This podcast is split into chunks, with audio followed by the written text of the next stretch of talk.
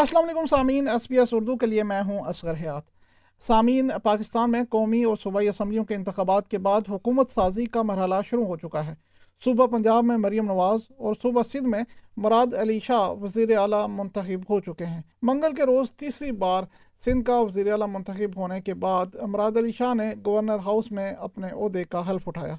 Governor Kamran Tessori نے ان سے حلف لیا۔ میں میں سید مراد علی شاہ سب کے دل سے حلف اٹھاتا ہوں کہ حد کے دل سے حلف اٹھاتا ہوں کہ میں خلوص نیت سے پاکستان کا حامی اور وفادار رہوں گا۔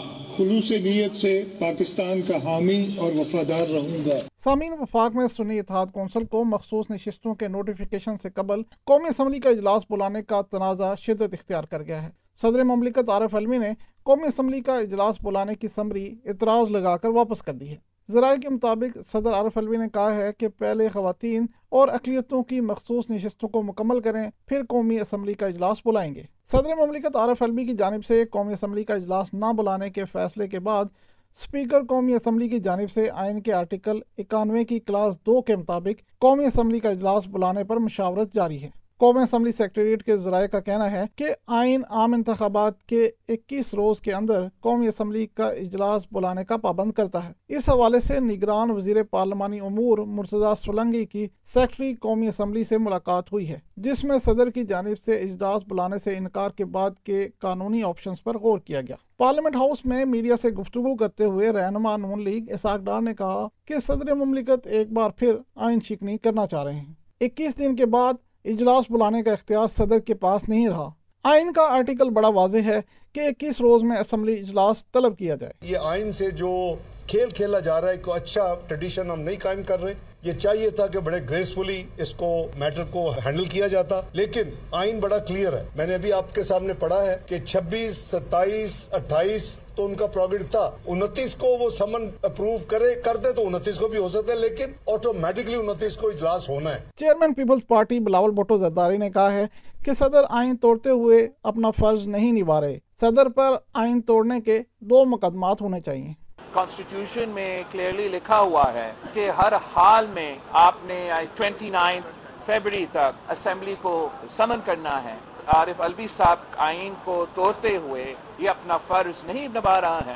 امکان یہ ہے کہ نہ صرف وہ عدم اعتماد کے وقت آئین توڑنے والا مقدمہ ہوگا، مگر ساتھ ساتھ یہ اسمبلی آئینی جو اس کا فرض ہے، اس پہ نہ عمل کرتے ہوئے اسمبلی کو نہیں بلایا تو وہ بھی ایک اور مقدمہ ہوگا۔ ادھر اڈیالہ جیل میں قید بانی پی ٹی آئی اور سابق وزیر اعظم عمران خان نے کہا ہے کہ صدر مملکت عارف الوی نے قومی اسمبلی کا اجلاس نہ بلا کر بالکل ٹھیک کیا۔ اڈیالہ جیل میں میڈیا کے نمائندوں سے بات چیت کرتے ہوئے عمران خان نے کہا کہ ہماری پارٹی جیتی ہوئی ہے۔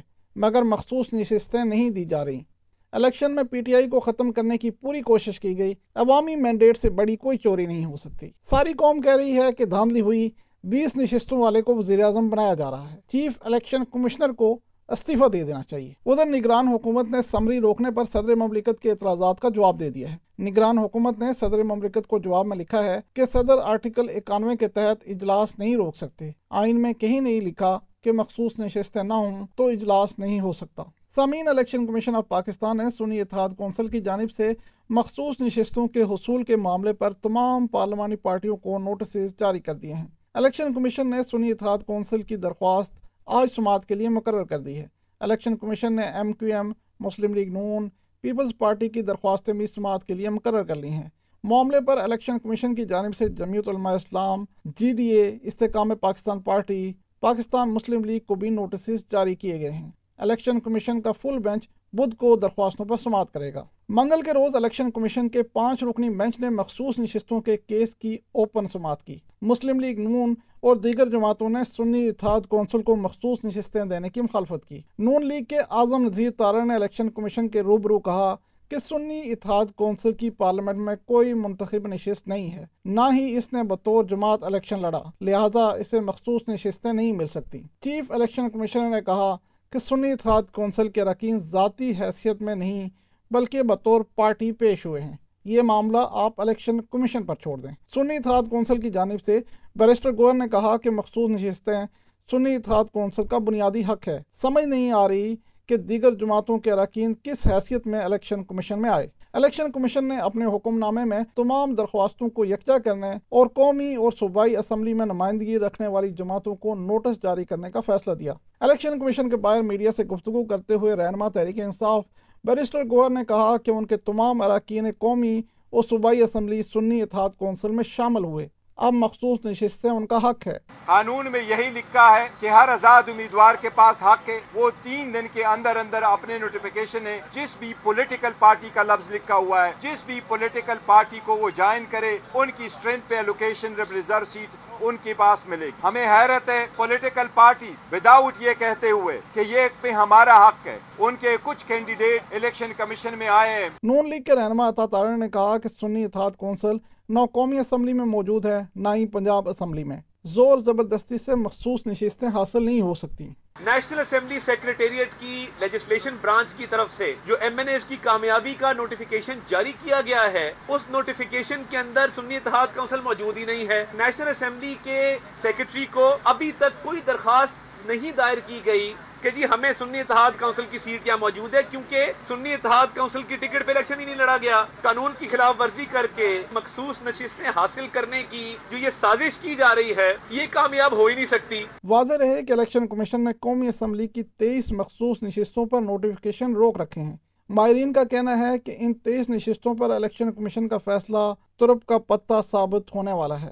موجودہ پارٹی پوزیشن کے لحاظ سے چھ جماعتی حکمران اتحاد کے پاس آئینی ترمیم کے لیے دو تہائی اکثریت نہیں، لیکن اگر الیکشن کمیشن نے سنی اتحاد کونسل کے حصے میں آنے والی نشستیں دیگر جماعتوں میں تقسیم کر دیں، تو حکمران اتحاد کو دو تہائی اکثریت مل جائے گی۔ سنی اتحاد کونسل نے مخصوص نشستوں کے لیے الیکشن کمیشن میں اکیس فروری کو درخواست جمع کروائی تھی۔ سامعین، تحریک انصاف نے اسپیکر اور ڈپٹی اسپیکر قومی اسمبلی کے لیے امیدوار نامزد کر دیے ہیں۔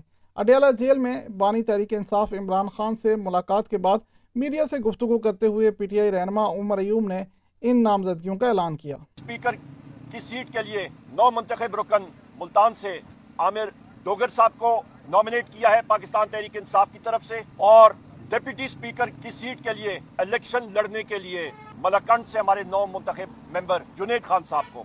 ان دونوں ساتھیوں کی بڑی قربانیاں ہیں۔ ادھر احتساب عدالت نے ایک سو نوے ملین پاؤنڈ کیس میں سابق وزیر اعظم عمران خان اور ان کی اہلیہ بشرا بی بی پر فرد جرم عائد کر دی ہے۔ منگل کے روز اڈیالہ جیل میں ایک سو نوے ملین پاؤنڈ ریفرنس کی سماعت ہوئی۔ احتساب عدالت کے جج ناصر جاوید رانا نے سماعت کی۔ کیس کی سماعت کے لیے بشرا بی بی کو بنی گالا سے اڈیالہ جیل منتقل کیا گیا۔ بانی پی ٹی آئی کی جانب سے بیرسٹر سلمان صفدر عمیر نیازی اور دیگر وکلا پیش ہوئے، جبکہ نیب کی جانب سے ڈپٹی پروسیکیوٹر سردار مظفر عباسی نے دلائل دیے۔ عدالت نے عمران خان اور بشرا بی بی کی موجودگی میں فرد جرم پڑھ کر سنائی۔ تاہم، ملزمان نے صحت جرم سے انکار کر دیا۔ عمران خان اور بشرا بی بی کے وکلا نے کہا کہ فرد جرم سے سات دن پہلے ریفرنس کی کاپیاں فراہم کرنا ہوتی ہیں۔ دستاویزات فراہم کر دی جائیں، ہم دوبارہ آ جائیں گے۔ دوران سماعت سابق وزیر اعظم عمران خان روسٹرم پر آ گئے۔